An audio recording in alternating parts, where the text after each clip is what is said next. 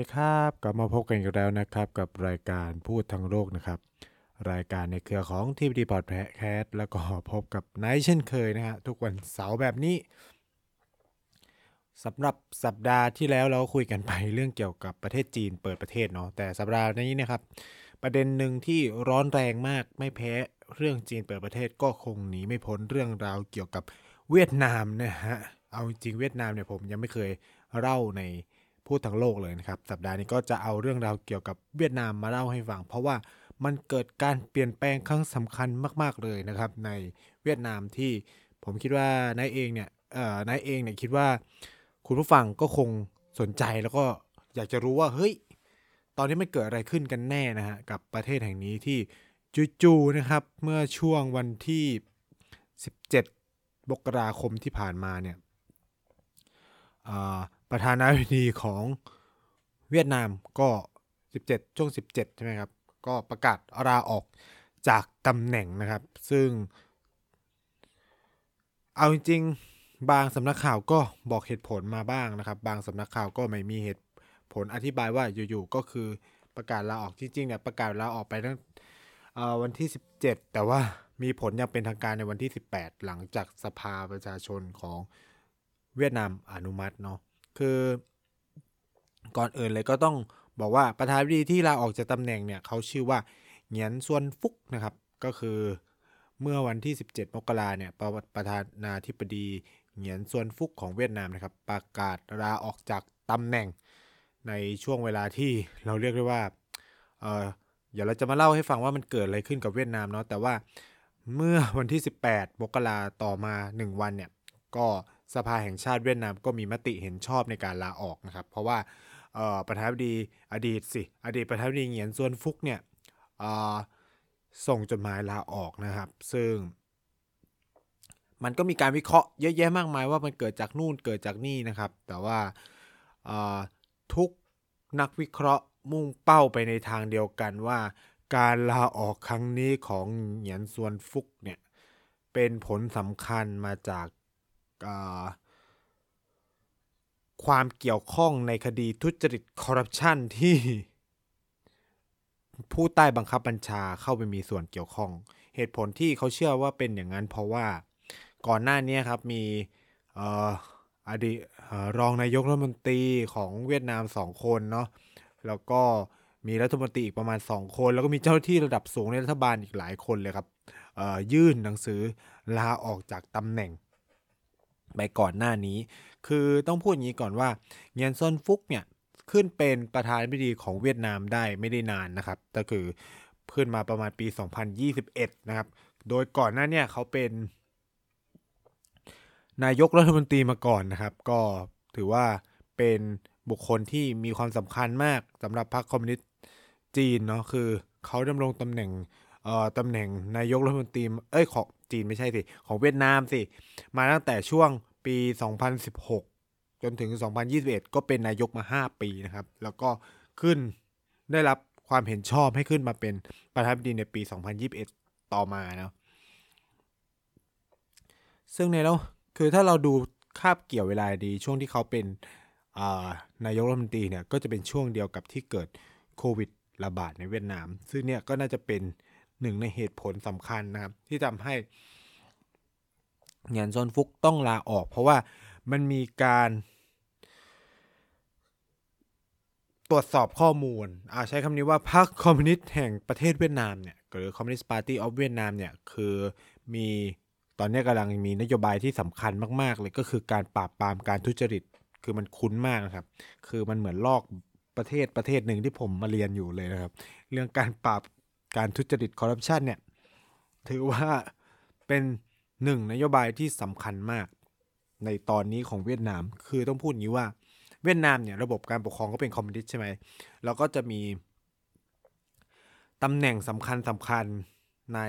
ประเทศก็คือ 1. ประธานาธิบดี 2 นายก 3. ประธานสภาแห่งชาติ แล้วก็สุดท้ายเลยก็คือเลขาธิการพรรคคอมมิวนิสต์แห่งประเทศเวียดนามนะก็จะเป็น 4 เสาอำนาจ ซึ่งก็จะคอย จะบอกว่าตรวจสอบถ่วงดุลอำนาจกันไหม อันนี้ก็ตอบไม่ได้เนาะ คือบางคนก็มีอำนาจน้อย บางคนก็มีอำนาจเยอะคือมัน มันจะไม่เหมือนกับในจีนที่ชัดๆเลยก็คือ ปัจจุบันเนี่ย เลขาประธานาธิบดีมันควบตำแหน่งเดียวกัน แต่ก่อนนี้เขาอาจจะมีแยกบ้างนิดๆ แต่ตอนนี้ก็คือควบตำแหน่งเดียวกัน แล้วก็มีอำนาจมากแล้ว ตอนนี้คือสีจิ้นผิงรวบอำนาจเสร็จสรรพแหละ แต่ก่อนนี้เขาก็จะยัง check and balance ระหว่างประธานาธิบดีกับนายกรัฐมนตรีเขาก็จะแบบมาจากคนละขั้วกัน แต่ตอนนี้ก็คือรวบอำนาจกันเบ็ดเสร็จ แต่ในแค่เวียดนามเนี่ยเขามีสี่เสาอำนาจนี้ครับซึ่งก็อาจจะแข่งขันกันต่อสู้กันนั่นแหละอะเนาะมันก็เป็นเรื่องปกติปกตินะครับ ในเชิงการเมืองที่มันจะเกิดขึ้นได้เนาะคือการประกาศลาออกครั้งเนี้ย ของเหงียนโซนฟุกเนี่ยเขาก็เชื่อกันว่าเป็นผลมาจากนโยบายโควิด ในช่วงที่เป็นนายกรัฐมนตรี แล้วก็มีการเปิดช่องให้เกิดการทุจริตคอร์รัปชันซึ่งเมื่อช่วงปีที่แล้วเนี่ยพรรคคอมมิวนิสต์ได้มีการสืบสาวราวเรื่องเกี่ยวกับเรื่องนี้ แล้วก็มีการปลดรัฐมนตรีว่าการกระทรวงสาธารณสุข ออกจากตำแหน่งแล้วก็มีการดำเนินคดีกันใหญ่โตมากนะครับ ในปีที่ผ่านมานะก็เขาเชื่อกันว่าเนาะนักวิเคราะห์หลายคนในเทิงการเมืองเวียดนามเนี่ยก็เชื่อกันว่าเหตุผลเรื่องการทุจริตในนโยบายโควิดนี่แหละก็เป็นผลสำคัญที่ทำให้เหยียนซวนฟุกเนี่ยตัดสินใจลาออกนะครับ เพื่อจะต้องรับผิดชอบกับสิ่งที่เกิดขึ้น เพราะว่ามี บุคคลในรัฐบาลในช่วงที่เขาเป็นผู้นำอยู่หรือในปัจจุบันเนี่ยมีส่วนเข้าไปพัวพันกับคดีการทุจริต ซึ่งก็ประกอบไปด้วยรองนายกถึง 2 คนรัฐมนตรี 3 คนนะครับ ซึ่งมีส่วนเกี่ยวข้องกับเรื่องนี้ ซึ่งการปราบปรามครั้งเนี้ยเออมันก็ส่งผลให้หลาย ๆ คนหลุดออกจากตำแหน่งเนาะในพรรคคอมมิวนิสต์ไม่ได้ออกแค่จากตำแหน่งทางรัฐบาลนะครับต้องออกจากตำแหน่ง ในพรรคคอมมิวนิสต์แห่งประเทศเวียดนามไปด้วย ไม่ว่าจะเป็นพัมบินมินนะครับ หรือวูดุกดำนะก็ต้องลาออกแล้วก็ออกจากตำแหน่งไปนะครับ ซึ่งบางส่วนก็ต้องเจอกับข้อหาทางอาญาด้วย อันนี้ก็เป็นสิ่งที่น่าสนใจนะครับ คือจากจดหมายเนาะที่มันถูกเผยแพร่ออกมาเนี่ยก็บอกว่าเขาลาออกเพื่อจะรับผิดชอบเนาะกับสิ่งที่มันเกิดขึ้นเนี่ยก็ แล้วก็สภาแห่งชาติเวียดนามก็อนุมัติเนาะแน่นอนครับว่าการลาออกครั้งเนี้ยมันแน่นอนมันแบบมันมีการตั้งคำถามเยอะแยะมากมายกับสิ่งที่มันเกิดขึ้นเนาะบางเอ่อบางบทวิเคราะห์ก็ให้รายละเอียดได้ค่อนข้างน่าสนใจก็คือหนึ่งในนั้นเนี่ย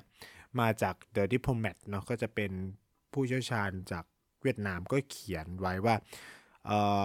เหตุ ผลสำคัญเนี่ยน่าจะมีความเกี่ยวข้องกับคดีเวียดเอTechnology Corporation หรือบริษัทเวียดเทคโนโลยีเวียดเอนะ ซึ่งบริษัทบริษัทเนี่ยมันมีส่วนเข้าไปพัวพันกับนโยบายโควิดเนาะก็คืออาจจะแบบเป็นบริษัทที่ได้รับสัมปทานหรือได้สิทธิ์ หรืออะไรต่างๆ จากรัฐบาลในการทำนู่นทำนี่ในช่วงโควิดเนี่ย ซึ่งถือว่าเป็น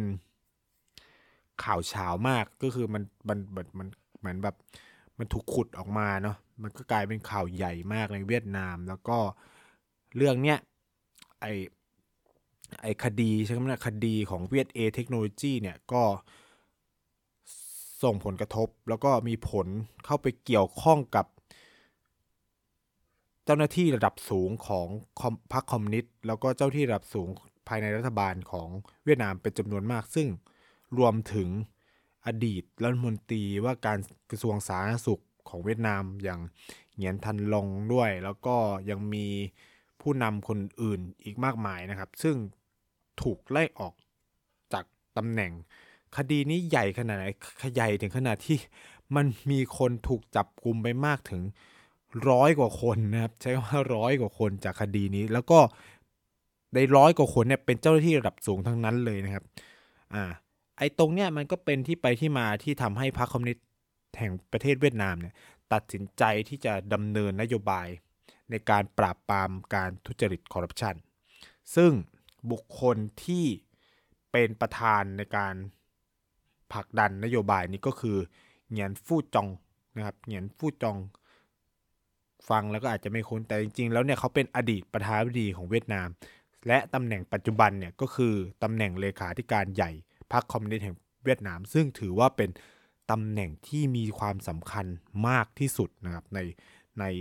ประเทศเวียดนามเลยก็ว่าได้มีอำนาจเยอะมากนะแล้วก็มีอำนาจในทางพฤตินัยเนี่ยเหนือกว่า 3 ตำแหน่งใหญ่ด้วย ไม่ว่าจะเป็นประธานดีนายกรัฐมนตรีหรือประธานสภาแห่งชาติก็คือแบบเขาเรียกว่าตัวเบิ้มจริงๆอะมันก็คือเลขาธิการใหญ่ของพรรคคอมมิวนิสต์แหละ คือ เอาจริงในระบบที่เป็นประเทศที่เป็นคอมมิวนิสต์เขาจะทราบ เราจะสามารถทราบกันได้ว่าคนที่มีบทบาทและอำนาจจริงก็คือเลขาธิการพรรคนะครับ ยกตัวอย่างจริงก็จะเป็นประธานาธิบดีสีจิ้นผิงเนี่ยก็เขาก็จะเป็นประธานาธิบดีด้วยก็ควบตำแหน่งเลขาธิการพรรคด้วยนะครับ ซึ่งเหงียนฟู่จองเนี่ยก็คือเป็นตัว key man สำคัญที่ออกมาผลักดัน นโยบายการปราบการทุจริตคอร์รัปชันส่วนหนึ่งเป็นเพราะ มันมีเสียงสะท้อนเสียงวิพากษ์วิจารณ์จากประชาชนจำนวนมาก ภายในเวียดนามถึงปัญหาการทุจริตคอร์รัปชันที่เกิดขึ้นภายในพรรคคอมมิวนิสต์ซึ่งมันส่งผล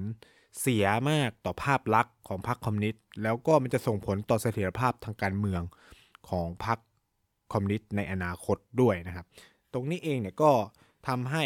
พรรคคอมมิวนิสต์ก็ต้องลุกขึ้นมาปรับภาคลับใหม่นะเพื่อจะป้องกันไม่ให้เกิดความเสียหาย ต่อภาพรวมพรรคในอนาคต แล้วก็นำไปสู่การปราบปรามบุคคลระดับสูงเยอะแยะมากมาย ซึ่งก็จะเอาจริง ๆ ก็มีการเชือดไก่ให้ลิงดูเพียงแค่ 2 ลายเท่านั้นก็คือออดีตรัฐมนตรีกระทรวงสาธารณสุขกับอดีตทูตประจำญี่ปุ่น ทูตเวียดนามประจำญี่ปุ่นวูฮองนำเนี่ยกับเงียนทันลองกับบูฮองนำเนี่ยก็คือเป็นสองคนที่ถูกเขาเรียกว่าอะไร ดำเนินคดีทางอาญาในประเด็น น่าจะแบบเป็นคนที่มีส่วนเข้าไปเกี่ยวข้องโดยตรงกับคดีทุจริตบริษัทเวียดเอเทคโนโลยีอย่างโดยตรงเลยนะครับ แต่ว่าหลังจากที่สองคนนี้ก็โดนจับไปแล้วเนี่ยแน่นอนว่าพรรคคอมมิวนิสต์เนี่ยที่นำโดยเงียนฟูจองเนี่ยก็คงไม่ได้อยากให้ภาพลักษณ์ทั้งหมดของพรรคไปดูว่าเป็นพรรคที่แบบโอ้โหทุจริตคอร์รัปชัน ผู้นำระดับสูงเฮโลกันเข้าคุกไปหมดนะ เพราะว่าทุจริตกันหมดเลยอะไรเงี้ยมันก็ทำให้ภาพลักษณ์ก็ไม่ได้ดีขนาดนั้น จึงนำไปสู่ความอออกนโยบายเนาะพรรคคอมมิวนิสต์ก็มีการออกนโยบาย คือมันกลายเป็นระบบที่น่าสนใจมากก็คือเงียนฟู่จองเนี่ยให้นโยบายสำคัญในการปราบการทุจริตรอบนี้ก็คือว่าเปิดโอกาส ให้คนที่คิดว่าตัวเองทุจริต หรือมีส่วนเกี่ยวข้องกับการทุจริตเนี่ย ตัดสินใจลาออกจากตำแหน่งปัจจุบันไปได้ คือเรียกได้ว่า ให้ลงจากตำแหน่งอย่างมีเกียรติและสวยหรูณตอนนี้ อย่าให้ถึงขั้นว่าพักต้องเข้าไปตรวจสอบพวกคุณอะไรประมาณเนี้ยอืม ซึ่งการผลักดันนโยบายการปราบปรามคอร์รัปชันในรอบนี้ก็มาพร้อมกับสิ่งที่เขาเรียกว่ามันเป็นวัฒนธรรมการลาออกก็คือในช่วง 2-3 เดือนที่ผ่านมาหรือ ปีตลอด 1 ปีที่ผ่านมาเนี่ยหลังมีการผลักดันนโยบายการปราบปรามการทุจริตขึ้นมาเนี่ยก็ส่งผลให้มีคนทยอยลาออกกันเป็นจำนวนมาก จากตำแหน่งระดับสูงนะรวมถึงตำแหน่งในพักด้วยนะครับ คือเป้าหมายสำคัญเนี่ยก็คือว่าเปิดโอกาสแล้วก็กระตุ้นให้บุคคลที่มีส่วนเกี่ยวข้อง เขาใช้คำว่า committed mistake อะ คือบุคคลที่หลงผิดอะทำผิดไปอะไรเงี้ยได้ตัดสินใจด้วยความสมัครใจที่จะลาออก แล้วก็เอาเงินที่ตัวเองทุจริตเนี้ยส่งคืนมาให้พักนะครับ เพื่อจะแลกกับการที่ไม่ต้องถูกเขาเรียกว่าอะไรอะลงโทษเนาะจากจากพักแล้วก็แน่นอนว่า เขามองว่ามันไม่ใช่สิ่งที่ดีที่ว่า เออจะเป็นแบบ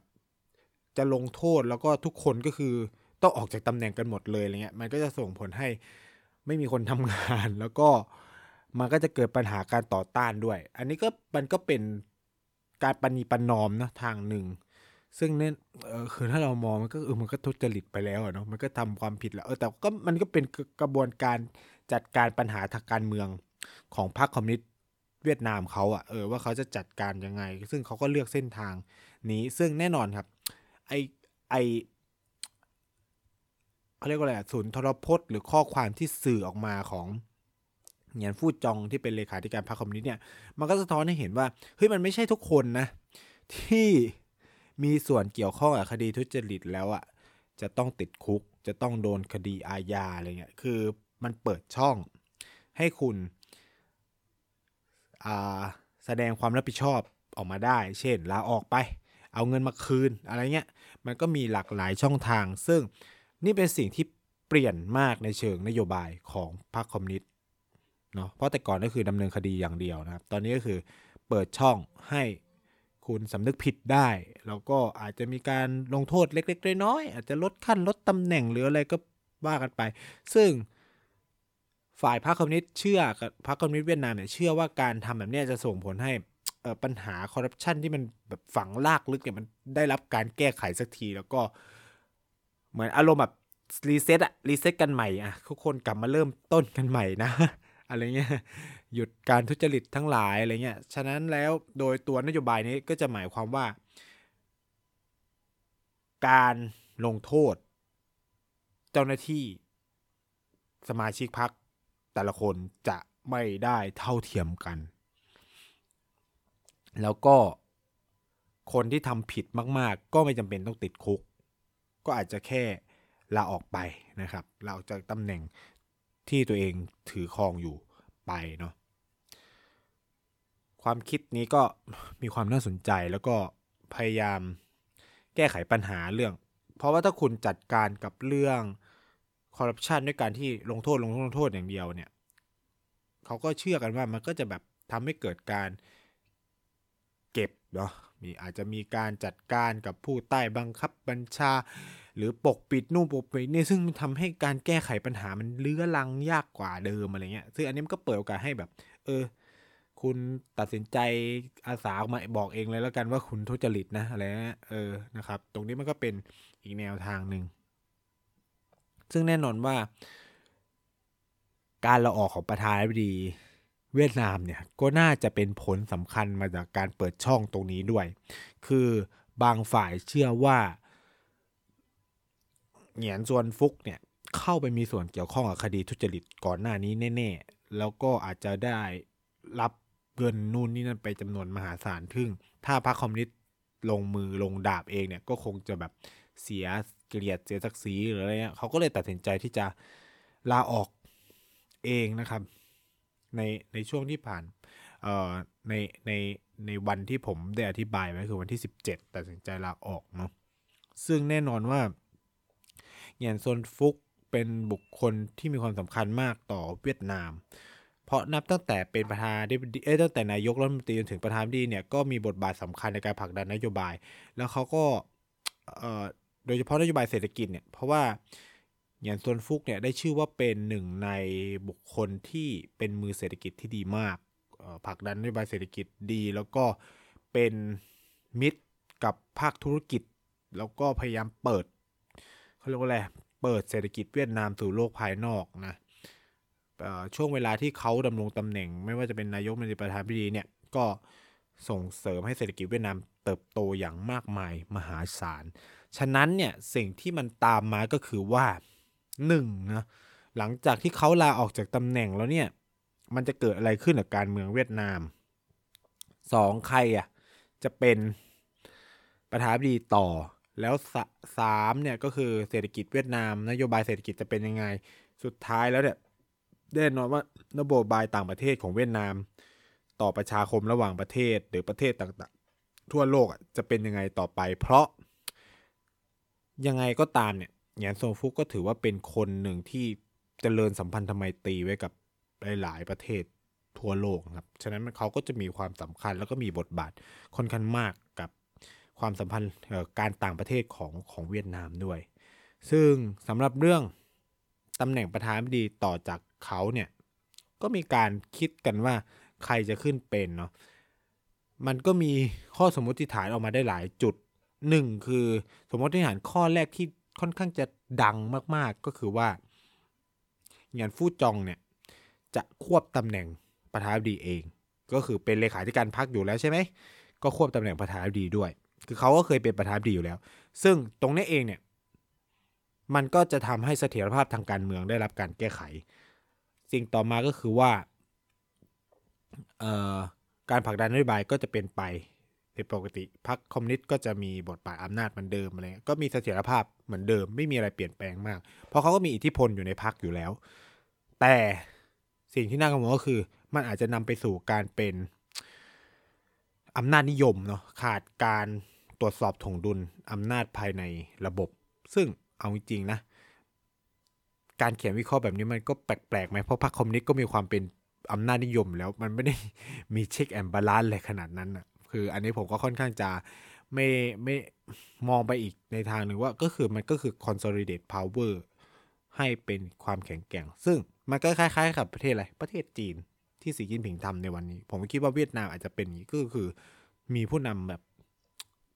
แข็งแกร่งไปเลย มีอำนาจเยอะๆไปเลยแล้วก็ผลักดัน ซึ่งโอเคมันมีดาบมันเป็นดาบสองคมเป็น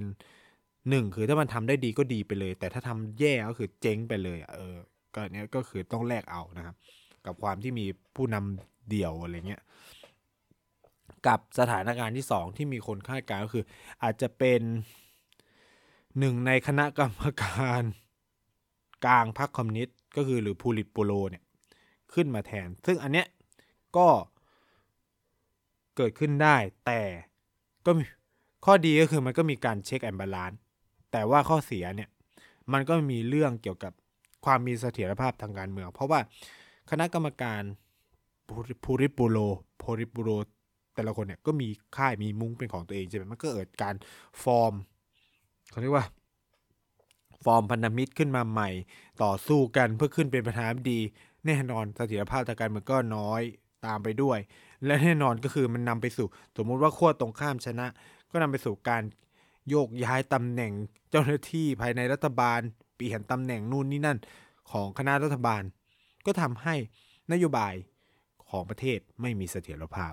อะอันนี้ก็จะเป็นข้อเสียที่มันจะเกิดขึ้นเนาะ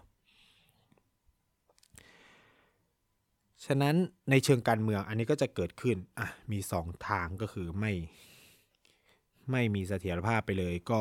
ไม่มีมีเสถียรภาพบนพื้นฐานความเป็นอำนาจนิยม กับไม่มีเสถียรภาพมันพื้นฐานการมีเช็คกันมาแล้วแต่ก็ใช้เวลาในการช่วงชิงกันขึ้นมานะครับ อีกสิ่งหนึ่งที่มันน่าสนใจก็คือ ในประเด็นเกี่ยวกับ นโยบายทางเศรษฐกิจ ซึ่งผมคิดว่าสิ่งเนี้ยหลายฝ่ายค่อนข้างกังวลว่า ภายใต้ความวุ่นวายยุ่งเหยิงของพรรคคอมมิวนิสต์ในตอนนี้เนี่ยนโยบายเศรษฐกิจของเวียดนามจะไปทางไหนต่อ ในวันที่ตอนนี้ยังไม่มีประธานาธิบดีอย่างเป็นทางการเลยนะ ยังใช้รักษาการอยู่เลยนะครับ รักษาการ ประธานาธิบดีคนในเวียดนามคนปัจจุบันชื่อว่าโวทีอันเสวนนะครับ ซึ่งก็เป็นผู้หญิงด้วยนะ น่าสนใจมากเป็นรักษาการตำแหน่งประธานาธิบดีอยู่นะครับ ก็ต้องมาติดตามกันต่อไปว่าการที่มีตำแหน่งผู้วามผู้นำว่างอยู่แบบเนี้ยเวียดนามจะเดินไปยังไง ในสภาพที่โอ้โหการเมือง วันนี้การเมืองระหว่างประเทศ เศรษฐกิจเอ่ยที่มันกำลังยุ่งเหยิงการหายไปของฟุกนะเหงียนส่วนฟุกในช่วงเวลาที่เศรษฐกิจโลกเข้าสู่สภาวะ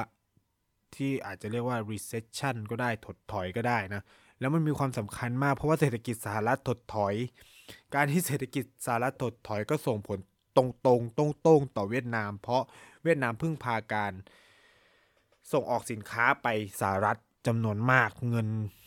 เศรษฐกิจ GDP ต่างๆ ของเวียดนามที่เราที่ได้ชื่อว่าเป็นเศรษฐกิจที่เติบโตที่สุดเนาะใน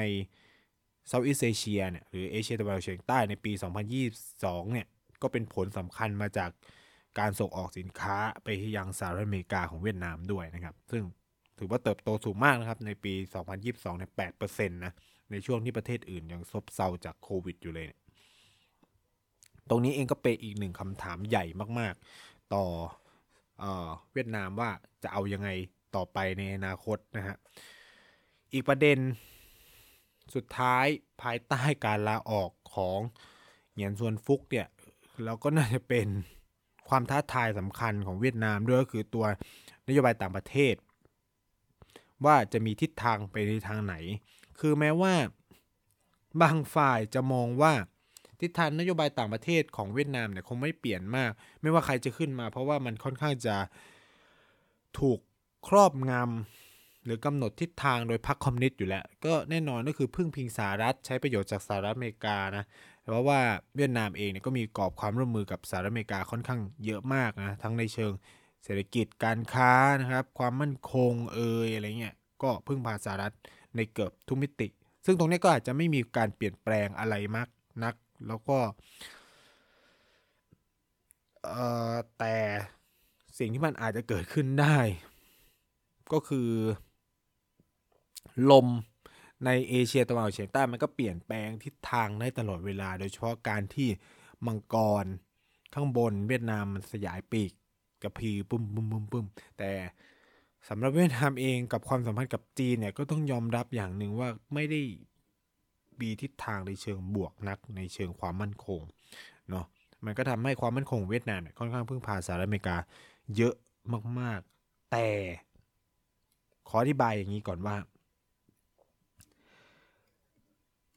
แม้ความสัมพันธ์ทางการเมืองและประวัติศาสตร์ ระหว่างเวียดนามกับจีนจะไม่ได้ดีมากขนาดนั้น แต่ในเชิงเศรษฐกิจ จีนลงทุนในเวียดนามสูงมาก น่าจะเป็นอันดับต้น ๆ ไปเรียบร้อยเลยนะครับ เพราะปัญหาสงครามการค้าระหว่างจีนกับสหรัฐก็ทำให้บริษัทจีนหลาย ๆ บริษัทก็ย้ายฐานการผลิตมายังเวียดนาม เพราะอย่าลืมว่าเวียดนามมีข้อตกลงทางการค้ากับสหรัฐเยอะมาก ซึ่งตรงเนี้ยก็ทำให้ห่วงโซ่ทางเศรษฐกิจระหว่างจีนกับเวียดนามมันมันเกาะเกี่ยวกันเยอะมากนะครับ และที่น่าสนใจไปกว่านั้นก่อนหน้านี้เมื่อปลายปีที่แล้วนะครับ เลขาธิการใหญ่พรรคคอมมิวนิสต์เวียดนาม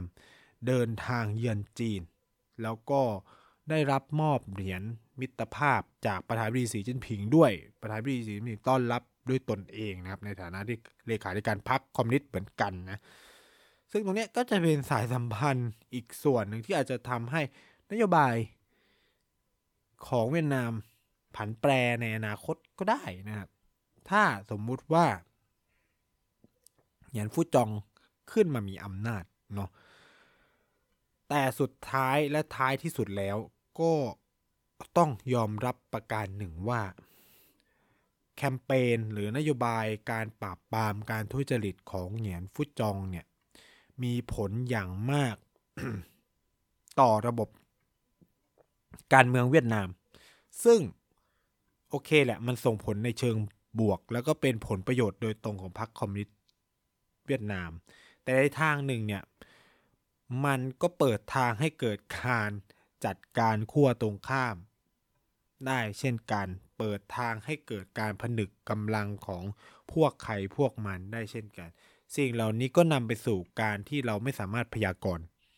อะไรได้เลย ซึ่งการที่ไม่สามารถพยากรณ์ได้นี่แหละมันน่ากลัวและไม่เป็นประโยชน์ ต่อเวียดนามอย่างยิ่ง เพราะมันทำให้นักลงทุน ขาดความเชื่อมั่น ซึ่งตรงเนี้ยก็จำเป็นต้องมีการติดตามอย่างใกล้ชิดต่อไปเนาะว่าเวียดนามจะเดินไปทางไหน จะเปลี่ยนแปลงไปยังไง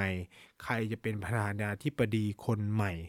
ของเวียดนามนะครับ แล้วก็มันจะมีการเอาคืน มีการจัดการกันยังไงนะครับ การเมืองเวียดนามวันนี้ยากที่จะ พยากรณ์อย่างยิ่ง ฉะนั้นก็ยังไง สัปดาห์นี้รายการพูดทั้งโลกก็ประมาณนี้แล้วกันนะครับ ในการพูดเกี่ยวกับการลาออกจากตำแหน่งของประธานาธิบดีเวียดนามเพื่อเกิดจากเหตุผลกลใด ซึ่งแน่นอนว่าถ้าฟังมาถึงตรงเนี้ยก็คงตอบได้แล้วแหละว่ามันคือส่วนหนึ่งของนโยบายปราบปรามการทุจริตของพรรคคอมมิวนิสต์เวียดนาม ซึ่งก็ส่งผลให้ประธานาธิบดีตัดสินใจลาออกเพื่อจะเลี่ยงการตรวจสอบนะครับของตัวพรรคซึ่งก็อาจจะนำไปสู่การติดคุก ก็ได้นะ ตรงนี้ก็เป็นที่ชัดเจนแล้วนะครับ โอเค วันนี้รายการพูดทั้งโลก ก็ขอขอบคุณผู้ผู้ฟังทุกคนที่ฟังพวกฟังไนท์มาถึงจนถึงวันนี้นะครับยังไงฝากติดแฮชแท็กพูดทั้งโลกมาพูดคุยกันได้นะครับ แล้วพบกันใหม่สัปดาห์หน้า สัปดาห์นี้ลาไปก่อน สวัสดีนะครับ